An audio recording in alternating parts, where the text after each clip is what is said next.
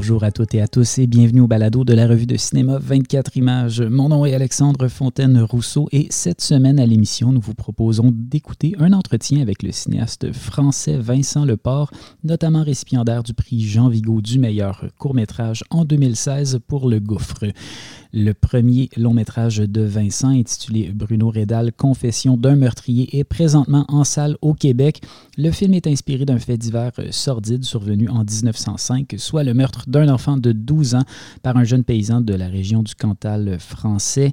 Bruno Rédal, Confession d'un meurtrier, a beaucoup plu à Robert Daudelin et Bruno Dequin, qui ont eu l'occasion de rencontrer Vincent Leport. Donc, pour discuter du film, je vous laisse en leur compagnie.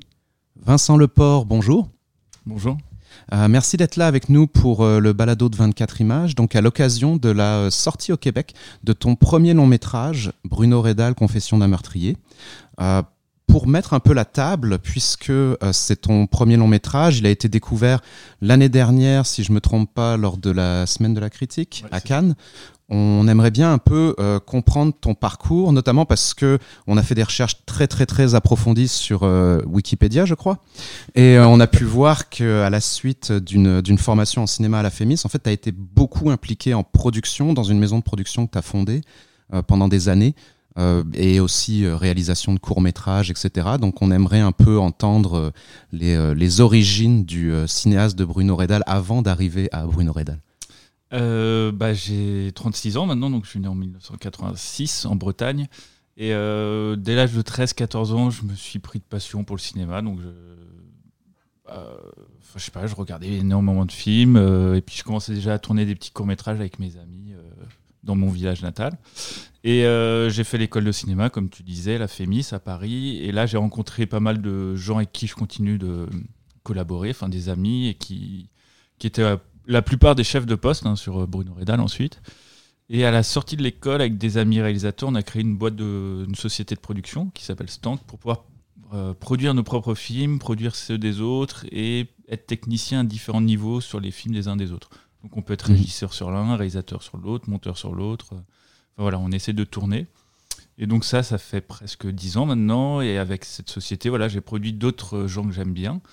Et j'ai été technicien sur des films d'amis et j'ai réalisé quand même, euh, je sais plus combien, mais quelques courts-métrages, un moyen-métrage. Et tout ça a amené petit à petit au premier long-métrage euh, classiquement produit, on va dire, mhm. Bruno Redal. Sur le, site de Stank, il est dit que la, société euh, se spécialise dans des projets exigeants. Ouais. je trouvais ça assez bien comme définition d'une boîte de euh, production. Euh, je pense qu'on a mis ça, bon, c'est une vieille euh, définition de notre société qu'on a mise il y a longtemps, mais c'était l'idée de. on va pas faire des films, disons, à sujet, dans l'air du temps, ou avec une forme juste pour plaire, ou pour essayer de faire le plus de festivals possible. Ou... alors, des fois, on a fait des films qu'on fait 30, 40 festivals qui ont très bien marché, que ce soit des cours et, mais on cherche pas ça forcément. Faut qu'il y ait forcément quand même une, exigence de cinéma, que ce soit des. Pas, faut pas faire des produits pour participer au flux, quoi. on essaye de. Voilà, cette exigence. Tu as, fait toi-même des courts-métrages à cette époque-là? Euh, bah, J'en ai fait à la FEMI, enfin, dès, l'âge de 13-14 ans, mais bon, ça compte pas vraiment. Mais, mais dans le contexte de Stank euh, dans le contexte de Stank, j'ai fait deux courts-métrages, euh, on va dire, un peu expérimentaux. J'ai fait un moyen-métrage de fiction. J'ai fait un long-métrage un peu de docu-fiction, mais qui n'a jamais eu vraiment de distribution ni de diffusion. J'ai fait un documentaire que je renie un peu, que j'aime pas trop, mais voilà. Enfin, j'ai fait un film un peu tous les deux ans, on va dire. Et Le Gouffre, qu'on connaît à cause du prix Jean Vigo, ça a été fait chez Stank. Ça a été fait chez Stank, ouais, en 2015, quelque chose comme ça. C'est presque un long métrage, d'ailleurs. Il faisait 52 minutes, ouais. Oui, oui. Bah, quand je l'écris, de toute façon, le scénario faisait, je sais plus, 70 pages, donc ça pouvait faire 1h10 euh, comme une heure, comme 50 euh, minutes. Et c'était un film, j'ai... Une de mes références pour le gouffre, c'était euh, Vaudou de Jacques Turner. Euh, je sais plus le titre anglais, I Walked with, a Zombie, qui est un de mes films préférés et qui est un film qui fait je crois 1h05, 1h10 et voilà, je voulais faire un film dans cette temporalité-là, temporalité-là. Euh, et, on a une aide au court métrage, et c'est pas pour ça, mais c'est que la première version du montage faisait 1h15, j'ai réduit, puis voilà, il fait 52 minutes, mais, mais ce qui est assez long pour un court métrage. C'est possible d'en parler un peu du gouffre, parce que ça a été un peu le film de la révélation, j'imagine, en France, étant donné que tu as, remporté un, un, prix assez important en France pour, pour ce film-là. Donc c'est. Ouais, c'est un film qui avait plutôt bien marché pour un film de cette durée. En plus, il y a peu de festivals qui prennent des films aussi longs, donc ça réduit beaucoup le spectre de diffusion possible. Mais, il a fait à peu près tous les festivals qu'il aurait pu faire. Il a eu un bon retour critique. Bah, il a eu le prix Jean Vigo, qui est assez prestigieux quand même. Et euh, c'était. Alors maintenant, ça s'est beaucoup euh, démocratisé, entre guillemets, mais euh, c'était un film un peu de genre, un peu fantastique, un drame fantastique. Et je pense qu'à l'époque, c'était assez neuf encore. Maintenant, c'est devenu beaucoup plus populaire en France. Mais à l'époque, c'était, voilà, peut-être. Il y a peut-être cette chose-là qui faisait que c'était un peu neuf pour, pour le public.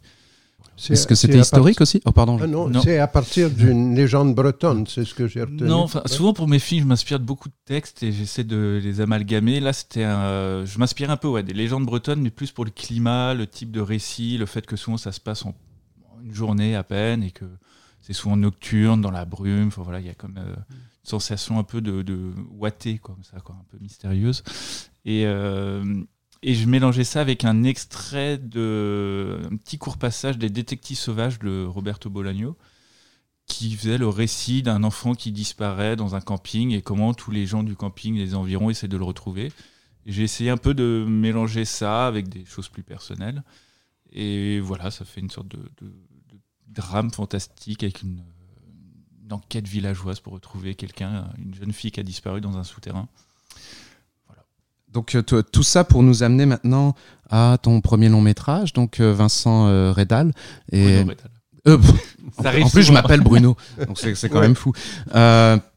donc bah, c'est peut-être ça d'ailleurs, justement. J'ai décidé de faire un, rejet de ce prénom comme étant associé. Mais donc, donc Bruno Redal, qui, que tu as, lancé l'année dernière, qui sort là maintenant au Québec. Et justement, si tu pouvais parler un peu des Notamment, le film porte sur un fait divers euh, du début du siècle, donc ça se déroule en 1905 euh, dans le Cantal, et euh, les, origines un peu du, film, à la fois du, projet, mais aussi du, scénario, puisqu'il y a le, journal intime qui est lu par le, le personnage principal. donc si tu pouvais nous en parler un petit peu, est-ce que c'est parti d'une recherche historique de ta part? Est-ce que c'est... c'est parti, non, c'était en 2000. 2010, 2012, dans ces eaux-là, euh, je commençais à écrire un scénario de pure fiction sur euh, une sorte de tueur en série contemporain que j'inventais, mais pour lequel je m'inspirais un peu du mythe du Minotaure. C'était un tueur en série qui errait dans le métro parisien, qui devenait un peu son labyrinthe et qui tuait des gens. Et, euh, déjà, en fait, ce qui m'intéressait, c'était l'idée de, comme le Minotaure, d'une sorte de monstre, mais qui n'a pas vraiment choisi sa monstruosité, qui est comme une malédiction qui lui est tombée dessus. Donc, enfin bref, j'écrivais ce scénario, donc je voulais me renseigner quand même sur les tueurs en série pour pas écrire n'importe quoi. Et j'ai lu un livre français qui s'appelle euh, Serial Killers, qui fait, dresse le portrait d'une, je sais plus, une vingtaine de tueurs en série euh, du XXe siècle, la plupart américains, très connus et, et qui ont donné lieu déjà à des films, à des séries. Mhm. Mais en préambule, l'auteur parlait sur deux trois pages de Bruno Ce petit paysan du Cantal euh, qui voulait être prêtre, euh, qui faisait 1m60, qui était chétif et qui a décapité un enfant de 12 ans avec euh, son couteau.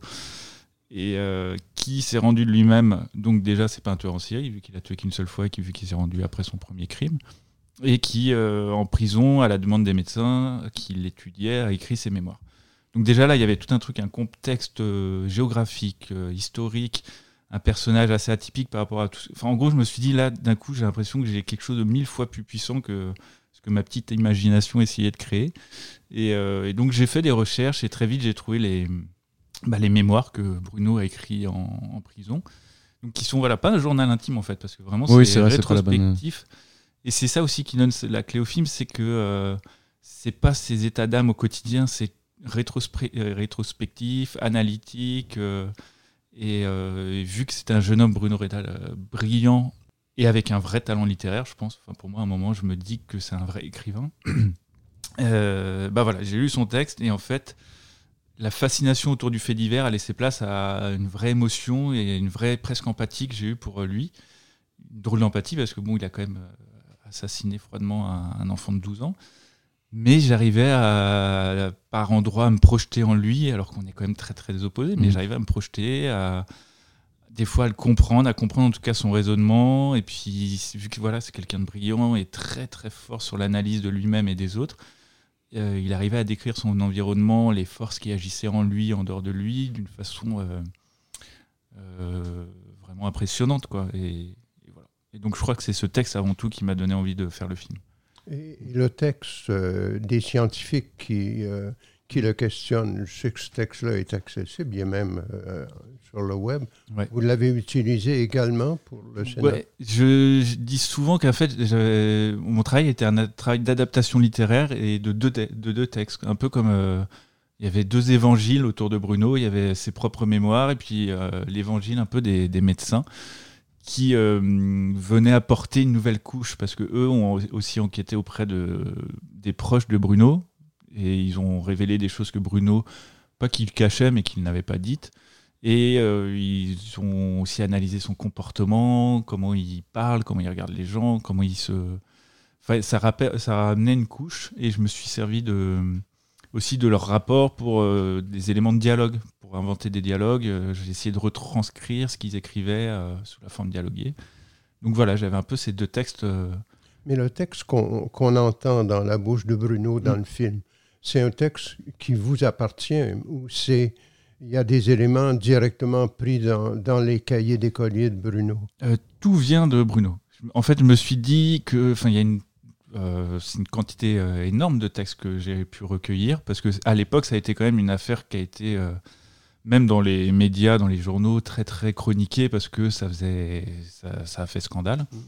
Et euh, donc les médecins ont écrit un rapport de 100 pages, ce qui est déjà pas mal, et Bruno a écrit 11 carnets d'écoliers là de 30 pages. Donc bon, c'est pas du A4, mais ça fait mm. euh, une grande quantité. Et mon travail a été euh, d'écriture. Je me suis dit, je vais rien inventer. C'est déjà assez riche comme ça. J'ai pas besoin de d'inventer quoi que ce soit. Donc je me suis juste dit, je vais bah, retrancher en fait. Je vais et ça a été tout le travail du film, je pense que de l'écriture, même au tournage, au montage, c'était un travail de essayer d'épurer, d'aller à l'os un peu, euh, son mauvais jeu de mots, mais d'essayer de, de, trouver le, ce qu'il y a de plus intense, de plus puissant. Et du coup, ce qu'on entend dans le film, euh, c'est l'ossature du film, c'est la voix off de, du personnage. Ça, c'est des extraits de, de ses mémoires que j'ai pas retouchés. Donc j'ai coupé dedans.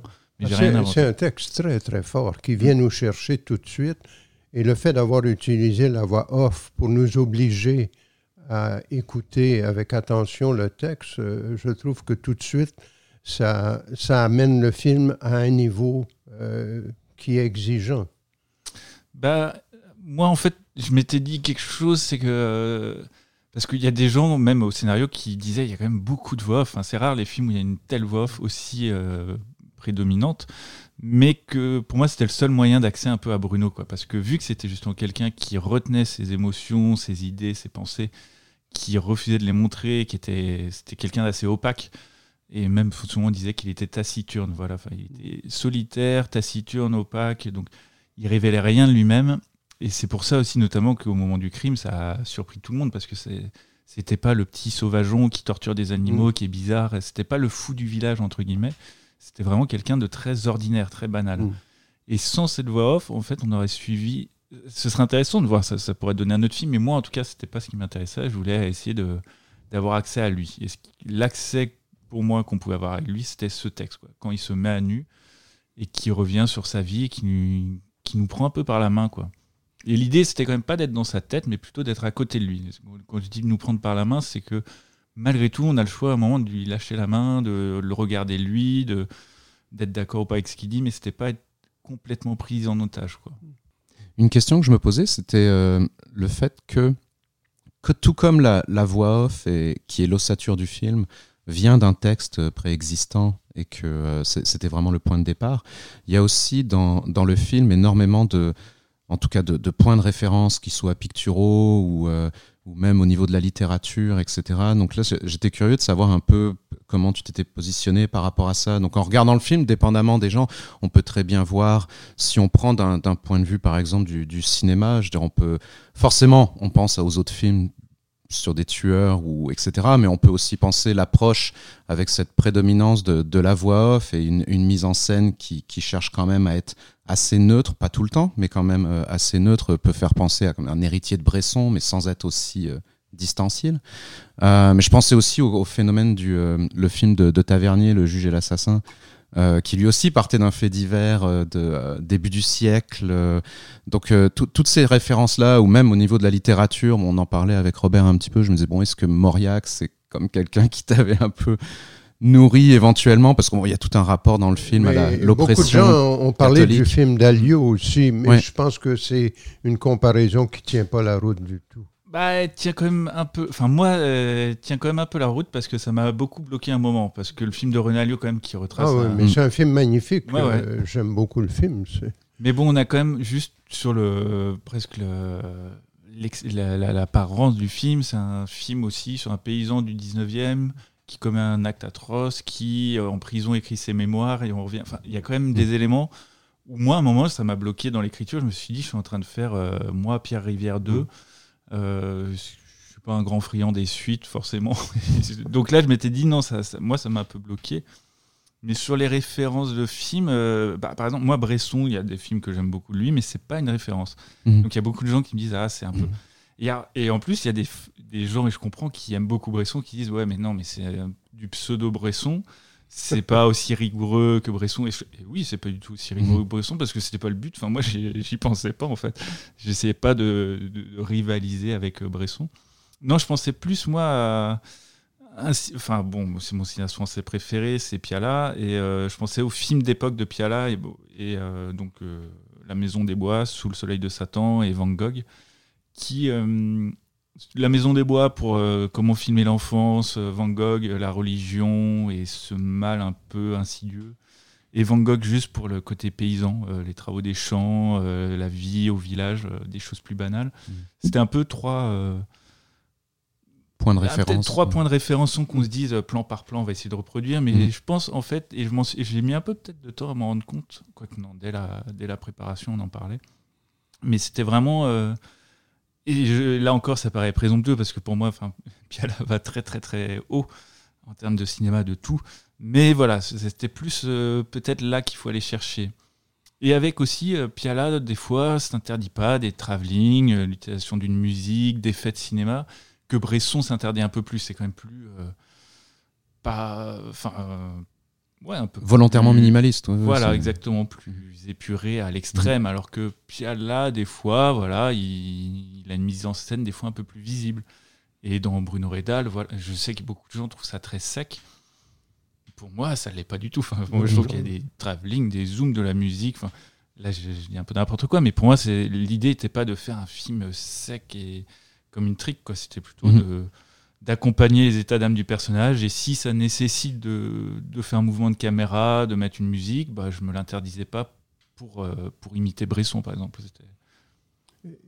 Tu mentionnes la musique, ça c'est euh, un aspect étonnant du film. Euh, avant d'avoir vu le film, quand j'ai vu le nom de Messiaen avec le sujet dont le film traitait, j'ai été très étonné de ça. Mais en voyant le film, j'ai quasiment oublié la présence de Messiaen, hmm. tellement cette musique-là, euh, surtout le, cinquième mouvement du quatuor qui revient dans le film, elle, elle est tellement collée au personnage que j'ai oublié qu'il y avait Messiaen dans le décor tout à coup. Bah merci parce que et tu dis la bonne chose c'est que ça, colle au personnage et euh, en tout cas moi c'est ce que je pense parce que c'est vraiment ça c'est venu dès l'écriture du scénario où euh, j'écoute tout le temps de la musique quand j'écris. Et vraiment, là, j'écrivais une séquence au séminaire où il déambule seul dans les couloirs du séminaire pendant que ses camarades jouent. Et lui, il est un peu loin de ce monde, en fait. Et pour moi, le cœur du film, c'était un peu ça cette solitude de Bruno qui est loin du monde et qui euh, le jalouse, l'envie, veut le détruire. Et, et à ce moment-là, c'est vraiment des fois des, points de jonction hasardeux comme ça, des coïncidences. J'écoute Messiaen ce, ce mouvement-là. Et pour moi, là, je me dis, c'est ça. C'est ça le personnage, c'est ça le cœur du film, c'est ça l'émotion que le film doit essayer de,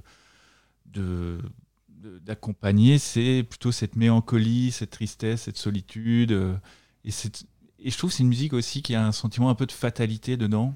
Comme ça, genre, les choses sont ainsi et on est un peu empêtré dedans. Donc voilà, et moi je me suis dit, voilà, ça colle au personnage. Cette musique, c'est ça, et il faut que ce soit le thème du film. Et du coup, à partir de là, je connaissais assez peu Messiaen, mais j'ai tout écouté, tout ce qu'il a fait pour essayer de, trouver d'autres d'autres musiques qui pourraient qui pourraient correspondre. Donc dans le film, au final, il y a cinq ou six morceaux de Messiaen et d'autres aussi, mais mais était vraiment l'ossature musicale du film. Parlons justement de cette musique qui colle au personnage. Si on en vient au personnage et aux, acteurs, et principalement à l'acteur que tu as, choisi, comment, comment ça s'est passé un peu la, la collaboration, le type de, de, jeu que tu, que tu voulais qu'il réussisse à, à, obtenir? Parce que c'est très particulier, je veux dire, il est à la fois... Euh, il y a un côté caricature de l'homme seul, enfin du, du, jeune homme taciturne justement là, mhm. toujours un peu avec la, même pose. Enfin, il, suffit de voir une image de lui, il a l'air angoissé de la vie. euh, et, euh, et, en même temps, il y a tous ces moments où on, se rapproche quand même de lui. Donc ce, ce, jeu entre l'observation, l'empathie, la distance, un peu. Comment comment ça s'est passé euh? Euh, bah en fait, quand j'ai trouvé Dimitri Doré qui joue le rôle principal, c'était son premier rôle au cinéma, mais il avait fait un peu de théâtre avant. Et, euh, et en fait, ça faisait longtemps, huit mois, un truc comme ça, qu'on faisait un casting sauvage pour essayer de trouver quelqu'un qui soit naturellement assez proche de Bruno. Et on a fait avec la directrice de casting un, un travail dans le milieu, notamment agricole, paysan, pour essayer de trouver. Vraiment, en fait, mon idéal, c'était comme dans Moi, Pierre Rivière de Renalio, trouver un paysan du Cantal de 17 ans, timide, introverti, un peu bizarre, et, et de lui faire jouer, bah, pas son propre rôle, mais quelque chose qui puisse être proche. Et bon, on n'a pas trouvé. Quelque part, tant mieux peut-être. Et euh, on a donc j'ai trouvé Dimitri qui est vraiment opposé au personnage. Donc il a fait un très très gros travail de, de composition. C'est vraiment euh, voilà, un travail de composition. De, voilà, dans la démarche, dans la voix aussi, parce qu'il fallait qu'il trouve un accent du Cantal de l'Aveyron et dans les postures. Voilà, et c'était marrant sur le tournage, vraiment, il y avait Dimitri euh, euh, au quotidien, on claquait des doigts, il devenait euh, en une seconde Bruno. Et ça a été un travail, voilà, surtout de, de trouver. Moi, j'essayais de de pas jouer le psychopathe à la Nicholson dans Shining, qui est un film que j'aime beaucoup, hein, mais voilà, c'est un autre registre. Mhm. J'ai l'impression que soit tu vas dans quelque chose d'un peu grotesque ou ou démonstratif, soit dans quelque chose de plus rentré. Et je préférais quelque chose de plus rentré. Mais avec aussi, quand même, malgré tout, en effet, dès qu'on le voit en deux secondes, avec son épaule voûtée, son nerf, euh, mhm. sa tête basse et tout, c'est presque un, archétype, du, comme tu dis, de l'ado mal dans sa peau et qui va peut-être commettre quelque chose de, de pas net. Mais euh, voilà, fallait qu'on joue sur certains archétypes comme ça et en même temps sur plein de finesses de jeu et que ce soit lui ou euh, même celui de 12 ans ou de 6 ans, c'était non plus ne pas le réduire juste à être le psychopathe bizarre, mais qui ait des, des petits sourires, des petites choses dans le regard qui euh, donnent de l'ambivalence et de la richesse, quoi, que ce soit pas juste. tu utilises le, mot sourire justement. Il y a pour moi un moment très beau dans le film, c'est quand Bruno euh, suit Blondel avec l'intention de l'assassiner. Mm. Et Blondel lui dit Allons vers le rocher ou quelque chose comme ça. Et il se tourne pour parler. Et là, il y a un sourire chez Bruno qui est assez malin. On imagine pourquoi il sourit. Mais ce sourire-là est tellement beau et tellement en rupture avec ce qu'il nous a donné de sa personne depuis le début c'est extraordinaire. Et il n'y en a pas beaucoup. Non, il n'y en a pas beaucoup. Mais il y en a, par exemple, avec le, le Bruno quand il a 6 ans. C'est petit, hein, mais avec son père, il y a des scènes où on le voit sourire. Et, et ce qui m'intéressait aussi, par exemple, vu qu'on voit Bruno à 6 ans, 10 ans, 17 ans, c'est par exemple à 6 ans de pas que ce soit, que ce soit pas tout de suite le, le petit gamin psychopathe, euh, comme dans les films d'horreur, euh, qui va. Et donc, non, c'était un petit enfant normal. Enfin, ce qui m'intéressait, c'était de montrer presque l'enfant avant qui est le, sorte de d'épée qui lui tombe dessus, cette malédiction. Et donc voilà, bah, il y a des, des, fois des petits sourires comme ça. Et avec Bruno plus âgé, c'est souvent avec Blondel, même si on sait très bien que s'il sourit, c'est parce qu'il pense à le tuer, le décapiter, le torturer.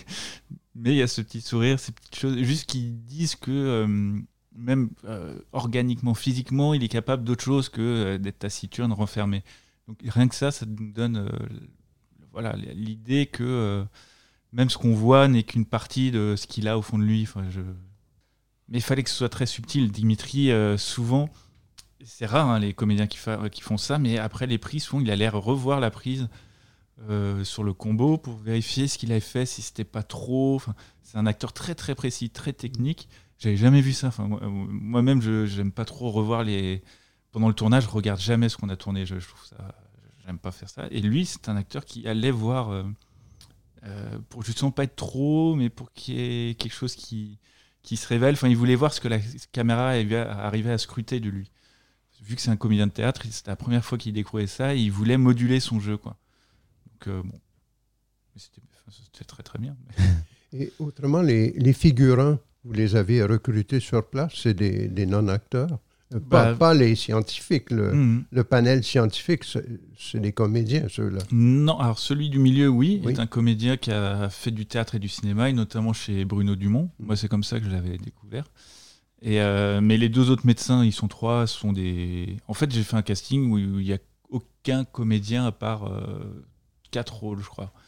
Et sinon, bah, les deux autres médecins sont des. Il y en a un, c'est un vrai psychiatre, l'autre, c'est un retraité qui est de la fonction publique. Euh, et euh, les figurants sont des gens de la région, mais fallait, on avait beaucoup de cartes postales de l'époque, des photos de l'époque, fin 19e, début 20e, pour voir un peu comment les gens, au-delà de comment ils s'habillaient, ils se coiffaient, mais même leur visage. C'était quoi le type de visage euh, sur les hommes Pour les hommes, par exemple, le port de la moustache, pour les femmes, il y avait un certain je veux pas être réducteur, euh, il y avait beaucoup de variétés, mais il y a des gens qu'on voyait en 2019 où on se disait on va pas y croire. Euh, il y a quelque chose qui fait qu'on va pas croire qu'on est en 1900. Pareil pour les jeunes séminaristes, fallait trouver des, des gens, même parmi les figurants qu'on voit à peine une demi-seconde, qui euh, on puisse y croire, quoi, qu'on est à cette époque. Et du coup, ça c'est pour les figurants, mais aussi tous les seconds rôles, toute la famille de Bruno, ses camarades de classe, le maître du village, tout ça, c'est des, des gens de la région du tournage qu'on a, qui n'avaient jamais joué au cinéma ni au théâtre et qu'on a fait jouer dans le film. Ça a été un long tournage? Euh, On a tourné bah, en deux sessions, été-hiver, on a fait 38 jours en tout. Genre, euh, six semaines l'été, deux semaines l'hiver, quelque chose comme ça.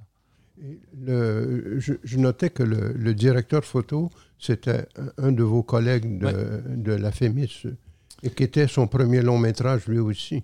Ouais, bah, il avait fait un long métrage avant, mais qui était un peu trois courts métrages mis bout à bout. Donc c'est différent. Mais ouais, on avait collaboré en plus une seule fois ensemble à l'école, mais à chaque fois ensuite que je lui proposais de faire un film avec moi, il était pris sur un autre. Et là, je me suis dit, bon, bah, c'est mon premier film, je vais pas fort. Ça, c'est un en France, mais peut-être pas qu'en France, il y a ce truc qui m'énerve un peu, c'est quand on fait son premier film, des fois les producteurs ont tendance à vouloir euh, mettre avec euh, les mmh. réalisateurs et réalisatrices des gens chevronnés, euh, qui ont de la bouteille, qui peuvent rassurer tout le monde.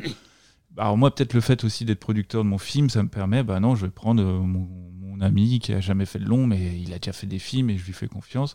Et l'équipe était globalement très jeune, avec des gens qui que je connais depuis l'école et puis à qui on faisait. Euh, et certains, en fait, ont fait beaucoup plus de films que moi. Hein. quand on est ingé son ou monteuse son, on fait 3-4 films par an. Moi, j'en fais un tous les 2-3 ans. Donc... Euh. Hmm. Mais lui, ouais, Michael, bah voilà, c'était euh, première expérience de long. Et, et, très vite, en fait, avec lui, sur le travail de l'image, on s'était dit qu'il fallait.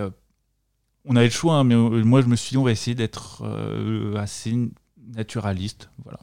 On va pas essayer de trouver une texture d'image euh, dans les optiques, dans le format, pas essayer de déréaliser les choses ou d'être dans quelque chose d'un peu mental, mais essayer d'être dans quelque chose d'assez réaliste, naturaliste, dans les lumières, dans les, dans les focales, dans, tout ce travail d'image, d'essayer d'être le plus... Euh, et aussi de mettre en valeur les choses, de pas essayer de tout noircir, quoi, que ce soit le portrait des gens, de comment on filme la nature et tout ça, c'était d'essayer de, sans tout enjoliver non plus, mais d'essayer d'être euh, c'est cette petite distance peut-être qu'on aurait avec le personnage, quoi, de, de, ouais, voilà, de pas être contaminé forcément par le mal, la noirceur, mais de trouver que la nature peut être belle, que, que des visages peuvent être beaux. voilà.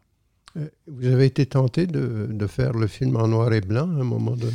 Bah moi non, en fait, vu que le gouffre dont on parlait était en noir et blanc, beaucoup de gens, euh, des amis qui lisaient le scénario, voyaient le film en noir et blanc aussi parce que c'est un film d'époque, que le sujet est assez dur. Enfin, il y avait quelque chose où ils se disaient ah, un film en noir et blanc, c'est vrai. Moi, pas du tout, parce que je voulais justement qu'il y ait ce rapport à la nature qui, selon moi, passait notamment par les couleurs pour euh, différencier les saisons, euh, parce que je voulais qu'il y ait quand même des euh, ouais quelque chose qui sépare des espaces plus carcéraux comme la prison, comme le séminaire, comme euh, Enfin, je voulais qu'il y ait comme ça des, des, éléments plus froids et d'autres plus chauds, qui sont dans la nature. Qui sont, et je voulais qu'il y ait quand même tout un travail euh, sur les couleurs comme ça.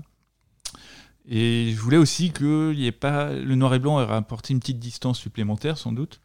Et je voulais que le film, même si c'est un film d'époque, euh, que très vite, en fait, on se dise pas, genre, je suis en train de regarder une reconstitution d'époque, mais qu'il y ait quelque chose de euh, d'assez quotidien, que très vite on soit euh, avec Bruno, sans regarder chaque détail de, du décor, sans essayer de regarder, euh, et sans se dire, voilà, c'est une histoire du passé en noir et blanc. Je voulais pas qu'il y ait ce petit confort que ça peut apporter. Et, là, je suis un peu schématique. Il y a des films d'époque en noir et blanc qui qui jouent pas là-dessus. De toute façon, jusque dans les années 50, les films euh, étaient en noir et blanc. Et donc, je veux pas être schématique. Mais euh, moi, en tout cas, je voulais pas. J'avais peur que, ça fasse ça avec Bruno Redal. Non, non, parce que le, film est clairement au service de Bruno. Son, son, vous essayez pas de, de nous amener à comprendre ou à éclaircir son mystère. Le mystère, il est total, mais il n'y a pas de point de vue moral là-dessus.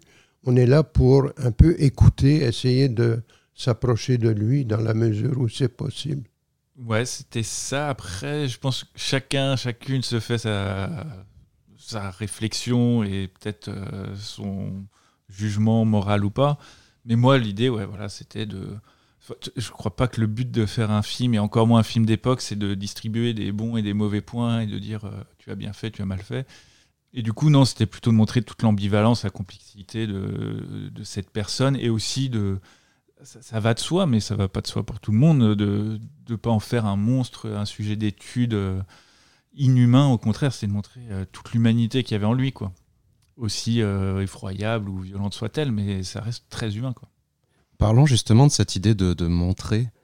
Il y a deux éléments qui, qui, je trouve qui sont intéressants. C'est le fait que le film soit beaucoup basé sur cette voix off.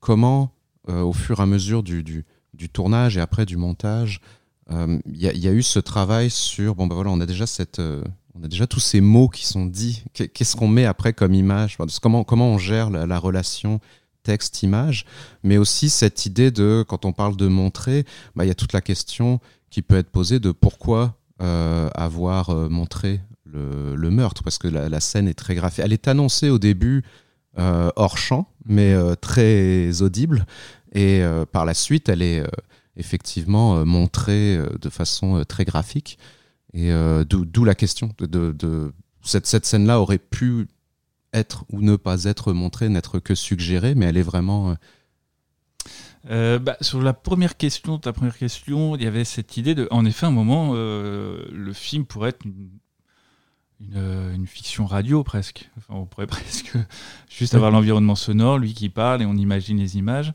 Mais euh, c'est une vraie, vraie question. Et après, moi, ce qui m'intéressait, c'était justement ce que je disais au début, cette, euh, une des choses qui m'ont marqué au début de, que je travaillais sur cette histoire, c'était donc le texte de Bruno et il y a des photos du vrai Bruno qui existent.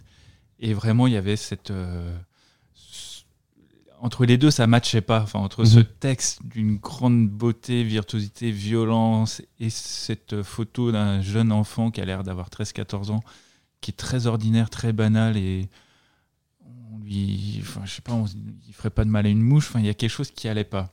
Et je m'étais dit qu'en termes de cinéma, ça, ça m'intéressait. Une image euh, qui correspond pas forcément à un texte. Et, euh, et dans le film, des fois, l'image est plaquée sur le texte, quelque part, elle Mhm. l'illustre. Mais des fois, j'essaie quand même, malgré tout, toujours d'apporter un petit décalage. Et euh, c'est même, par exemple, au début, il y a des gens qui disent oh, bon, au début, quand il présente ses frères et sœurs, on voit un plan de, la, du, de tel frère et lui, en voix off, qui raconte qui c'est. Ensuite, le plan sur la sœur, la même chose. Bon, bah, on a compris. Et en fait, euh, on voit la sœur, par exemple, quand elle a 7 ans, et lui, il en parle 12 ans après. Donc, il l'inclut déjà dans une sorte de fatalité en disant elle, elle, a perdu son enfant ou euh, elle est très malade, alors que là, on voit une enfant de 6 ans. Enfin, à chaque fois essayé de trouver des petits décalages comme ça, soit temporels, soit sur euh, ce qu'il dit et comment on le voit réagir à ce moment-là dans le passé. Enfin, donc voilà, sur le texte, rapport image-son, c'était voilà, de sans créer quelque chose qui remette en doute son témoignage, c'était toujours de rapport que l'image puisse être au-delà de l'illustration. Comme un élément que je trouve euh, qui, qui m'avait marqué, c'était la scène de, des, euh, du départ en vacances du, du séminaire. Ouais. On, on, vient de passer euh, je ne sais plus combien de minutes à l'entendre nous expliquer qu'il déteste absolument, enfin qu'il veut assassiner absolument tout le monde et qu'il se retient en permanence, etc., etc., et qu'il est isolé et tout Mhm. ça. Et il y a ce très très court moment où il est en train de faire ses, ses bagages et euh, des collègues qui partent et ouais salut Bruno. Puis lui qui répond toujours ouais salut euh, bon été. Et là il y a comme un décalage complet par rapport à tout ce qu'on vient non seulement d'entendre mais aussi de voir parce que on le voyait pas interagir euh, avec Mhm. les, les autres élèves à aucun moment en fait. Il est seul dans les couloirs. Il est donc là il y a comme quelque chose qu'on n'avait pas. euh, Bah, tant mieux si tu l'as remarqué. Ça, moi, c'est un Mm. des petits moments que j'aime bien dans le film qui apporte une couche et toute l'impression qu'il y a quand même toute une part de sa vie parce que c'est un film euh, qu'on n'a pas vu. Mm. Et typiquement, en effet, il y a peut-être plein de moments où il était avec ses camarades en train de plaisanter, en train de rire. On se doute que c'était pas non plus le, le bouffon le- de la le- classe. et ni le plus populaire non Ouais. plus, mais que ça se trouve, euh, il- à ce moment-là, parce qu'à la fin aussi, il a cette nostalgie pour le petit séminaire et elle est peut-être pas que fabriquée dans son esprit. Peut-être qu'en effet, il a eu quelques camarades. euh, voilà, c'était pas le, Le, fait que Blondel vienne le voir chez Aussi. lui, Mhm. Ouais. là aussi, Ouais. on dit Ah, il y, avait un ami. Deux fois. quelque- Oui, deux fois. et pour lui proposer de faire une balade. Donc voilà, j'essaie Ouais, ouais. quand même. Pareil, c'est un détail, mais quand il rentre chez lui, sa mère euh, passe son temps surtout à gueuler, à être dure, mais quand il rentre chez lui, bon, elle le prend dans ses bras. Enfin voilà, c'était essayer de trouver Mhm. aussi ces petites, euh, ces petites nuances, quoi. Et juste bah, pour revenir quand même à cette question de, parce qu'elle est pas banale, la, la scène du meurtre, pourquoi elle est montrée si frontalement, si crûment. Euh, mais en fait, je m'étais dit un peu qu'il y avait deux manières d'aborder le, en fait, moi, je voulais créer un peu de l'empathie pour le personnage, et j'aurais trouvé ça malhonnête de faire l'impasse sur euh, ce qu'il a commis de plus atroce, et de... Voilà, on a de l'empathie pour un assassin, et puis hop, on va filmer un arbre, on entend un cri, on sait pas trop ce qui s'est passé, on le récupère, bon, on continue à avoir notre empathie pour lui. Bon, là, on le voit, décapité un enfant de 12 ans, quelque part, ça nous questionne sur notre euh, rapport à lui, sur... euh, et puis surtout, en fait, le film commence sur le meurtre, mais comme tu dis, euh, qu'on imagine plutôt qu'on ne Mhm. le voit, vu qu'on est sur Bruno et sans voir vraiment ce qui se passe.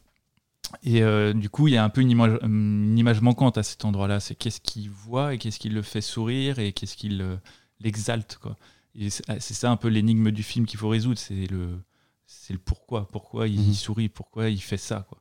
Et, euh, et, je, et après, je me suis dit, bon, quand on revient dans le passé avec lui, qui nous raconte sa vie et qui nous, raconte beaucoup ses fantasmes meurtriers, est-ce qu'on représente ces fantasmes? Est-ce que, on, est que je mets en scène quelque Mhm. part euh, ce qu'il a dans la tête? Donc on le fait à une, une seule fois, quand il s'imagine à l'âge de 10 ans planter un- une plume Oui. dans le cou d'un de ses camarades. Donc je le fais une fois, mais c'est tout. Et euh, je m'étais dit, je pourrais le faire régulièrement et on pourrait voir des images sanglantes. euh, mais dans ce cas-là, je pense que l'empathie que je voulais créer, elle aurait été très vite rompue. Si on voit quelqu'un qui a de l'excitation sexuelle en se masturbant et qu'on voit des images de sang, bon, moi là, clairement, je suis face à un, psychopathe, un sujet d'étude qui peut m'intéresser ou pas, mais pour lequel j'aurais du mal à avoir euh, un peu de d'empathie, quoi. Et du coup, non, je m'étais dit que je pouvais peut-être représenter ces fantasmes meurtriers au cours du film, auquel cas, euh, je pense que ça aurait cassé l'empathie qu'on pouvait avoir pour lui. Et, mais si je montrais ces fantasmes meurtriers tout au long du film, j'aurais peut-être pu faire l'impasse. Enfin, au moment du meurtre, ça aurait pu être plus suggéré, moins frontal. Donc j'ai fait le choix inverse, c'est que euh, il nous raconte ses fantasmes, ses idées, ses pulsions, sans qu'on les voit. Donc on les entend, on peut peut-être les imaginer, mais bon, euh, à un moment, je m'étais dit, il faut qu'on puisse avoir le contre-champ du premier plan du film et voir qu'est-ce qui, entre l'âge de 6 ans et 17 ans, euh, qu'est-ce qu'il avait en tête et qu'est-ce qui le faisait jouir et qu'est-ce qui l'excitait. Et baf, voilà, c'est cette, euh, cette scène de meurtre qu'on voit si crûment. Et en même temps que j'ai essayé de filmer un peu, parce qu'on se posait la question, euh, moi, toute l'équipe, sur comment faire cette scène. Est-ce qu'on lui trouve un traitement d'image particulier? Est-ce qu'on est-ce qu'on trouve un- une astuce quelque part esthétique pour la faire euh, la séparer du reste du film Mhm. Et en fait, très vite, moi, je me suis dit non, il faut qu'elle soit euh, au diapason du reste. Donc la mise en scène de cette séquence est, euh, en termes de, de focale, de cadre, de lumière, de, de durée des plans, plutôt dans la continuité du reste, pour aussi épouser un peu l'écriture de Bruno, qui a tendance à mettre au même niveau, avoir une bonne note euh, en histoire géo, que de s'être masturbé huit fois, que de décapiter un enfant, que d'être triste en prison. Enfin, il y a une sorte de, de, pas de neutralité parce que c'est chargé d'émotions, mais comme s'il n'arrivait pas à mettre de, valeur entre les choses, de, hiérarchie. Et je voulais que cette scène de meurtre aussi soit comme ça dans la continuité presque du reste, comme si bah voilà, devait arriver, elle arrive, et le film ne peut faire rien d'autre que l'enregistrer. Il y a aussi quelque chose qui est relié non, à la matérialité des, euh, des corps et comment il les approche, parce que c'est très présent dans le film. Dans cette scène-là, c'est un peu l'apothéose du, fonctionnement de Bruno, en quelque sorte, qui, dès le début du film, explique euh, dans, ses mémoires que il fantasme, euh, il a énormément de plaisir à fantasmer le, meurtre ou quoi que ce soit, mais avec l'exemple du, c'est quoi au tout début là, l'animal euh, Le cochon. Avec le cochon, donc cette idée que jusqu'à un certain point et avec le, meurtre, on, voit parce que comme on voit absolument tout, il y a ce, moment de l'arrivée du vide chez lui. Quand, mhm. euh, quand le, corps n'est plus qu'un corps. Et ça, là, il y a plus, il ressent plus rien en fait. Enfin, il, si, il ressent un vide en fait. Bah, et c'est ça aussi qui m'a peut-être aidé à, faire le choix, à filmer cette séquence qui mhm. est quand même euh, plutôt insoutenable. Quoi. Euh, c'est que c'est un échec absolu. Enfin, c'est que le, ces fantasmes s'effondrent face au réel. Enfin, que le, passage à l'acte, au lieu de. Il l'attendait comme une délivrance, euh, à la fois comme le point culminant de sa vie, une énorme jouissance, et à la fois une délivrance, parce qu'une fois qu'il a commis ce crime, selon lui, il sera libéré de ses pensées. Et ni l'un ni l'autre, en fait, il n'a ni la jouissance, ni la délivrance, et voilà, c'est un échec absolu. Et, c'est terrible pour lui, et bon, avant tout pour la victime, mais aussi pour lui, et ça aussi, ça m'aide, c'est que ce qui m'intéresse le plus dans cette séquence, c'est sa réaction, c'est d'abord son sourire d'exaltation quand il a tranché la tête, qui est quand même complètement dément, euh, et là, par rapport à, c'est un personnage qu'on suit depuis 1h20, et qu'on commence à comprendre, peut-être même à à apprécier peut-être, je ne sais pas. Bon là, il y a quelque chose quand même qui nous remet à notre position. Euh, et, donc il y a ce sourire et ensuite cette énorme déception. Et que moi, ce que j'aime bien en fait, c'est je peux transposer ça quelque part dans des choses qui de ma vie, quoi. Alors moi, j'ai absolument mm. pas envie de tuer euh, de gens et j'ai pas de.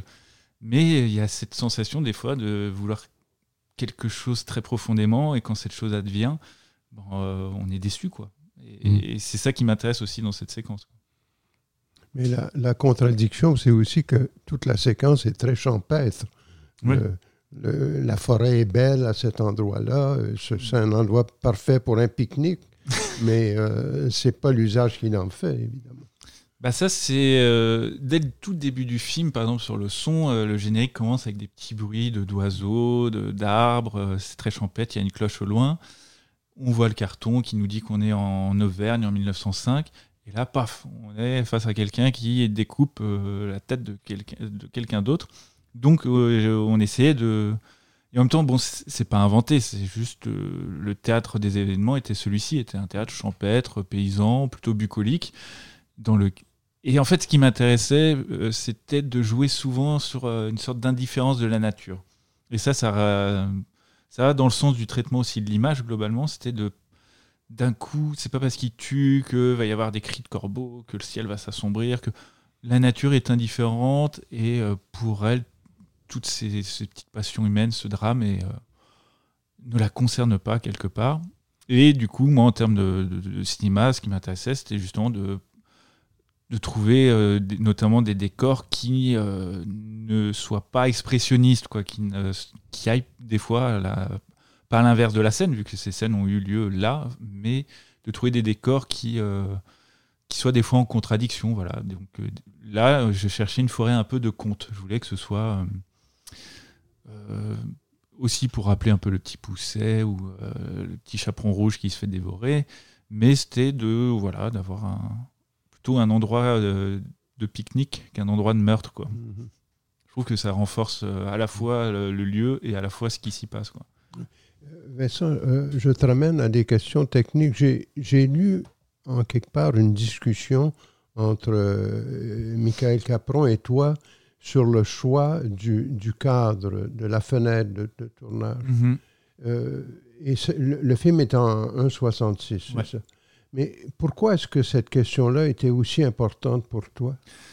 Bah, C'est quand même ce qu'on va voir pendant 1h40, euh, c'est quand même est-ce qu'on a du scope du...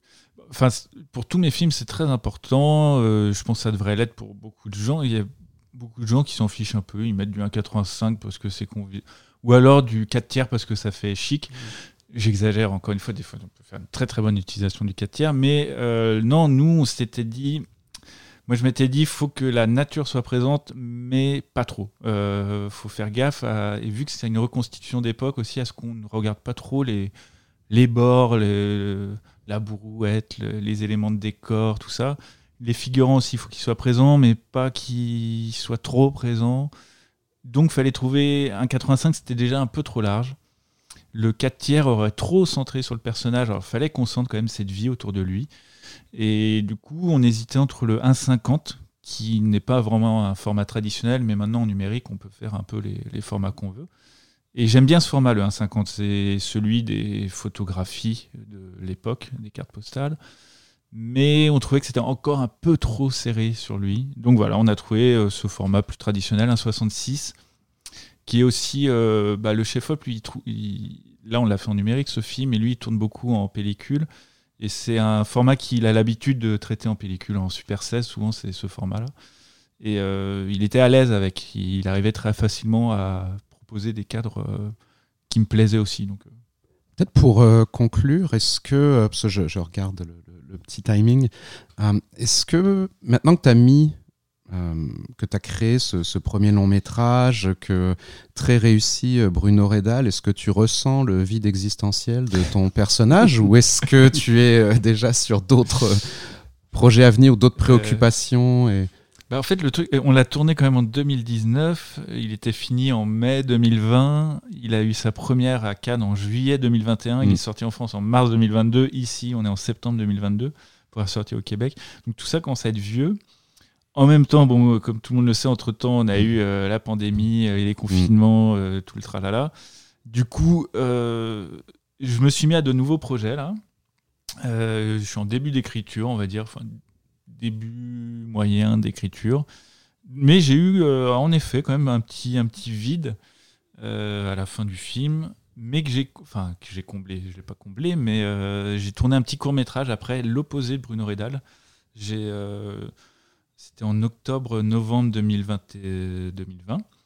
Euh, je suis parti avec mon sac à dos, une caméra Super 8 et j'ai marché de Paris à Brest, c'est 800 km. Donc j'ai marché pendant 30 jours pour faire un petit film voilà, expérimental de 6 minutes en pellicule, tout seul, sans histoire, sans comédien, sans rien. Enfin, vraiment un peu l'opposé de la fresque historique avec des, moyens.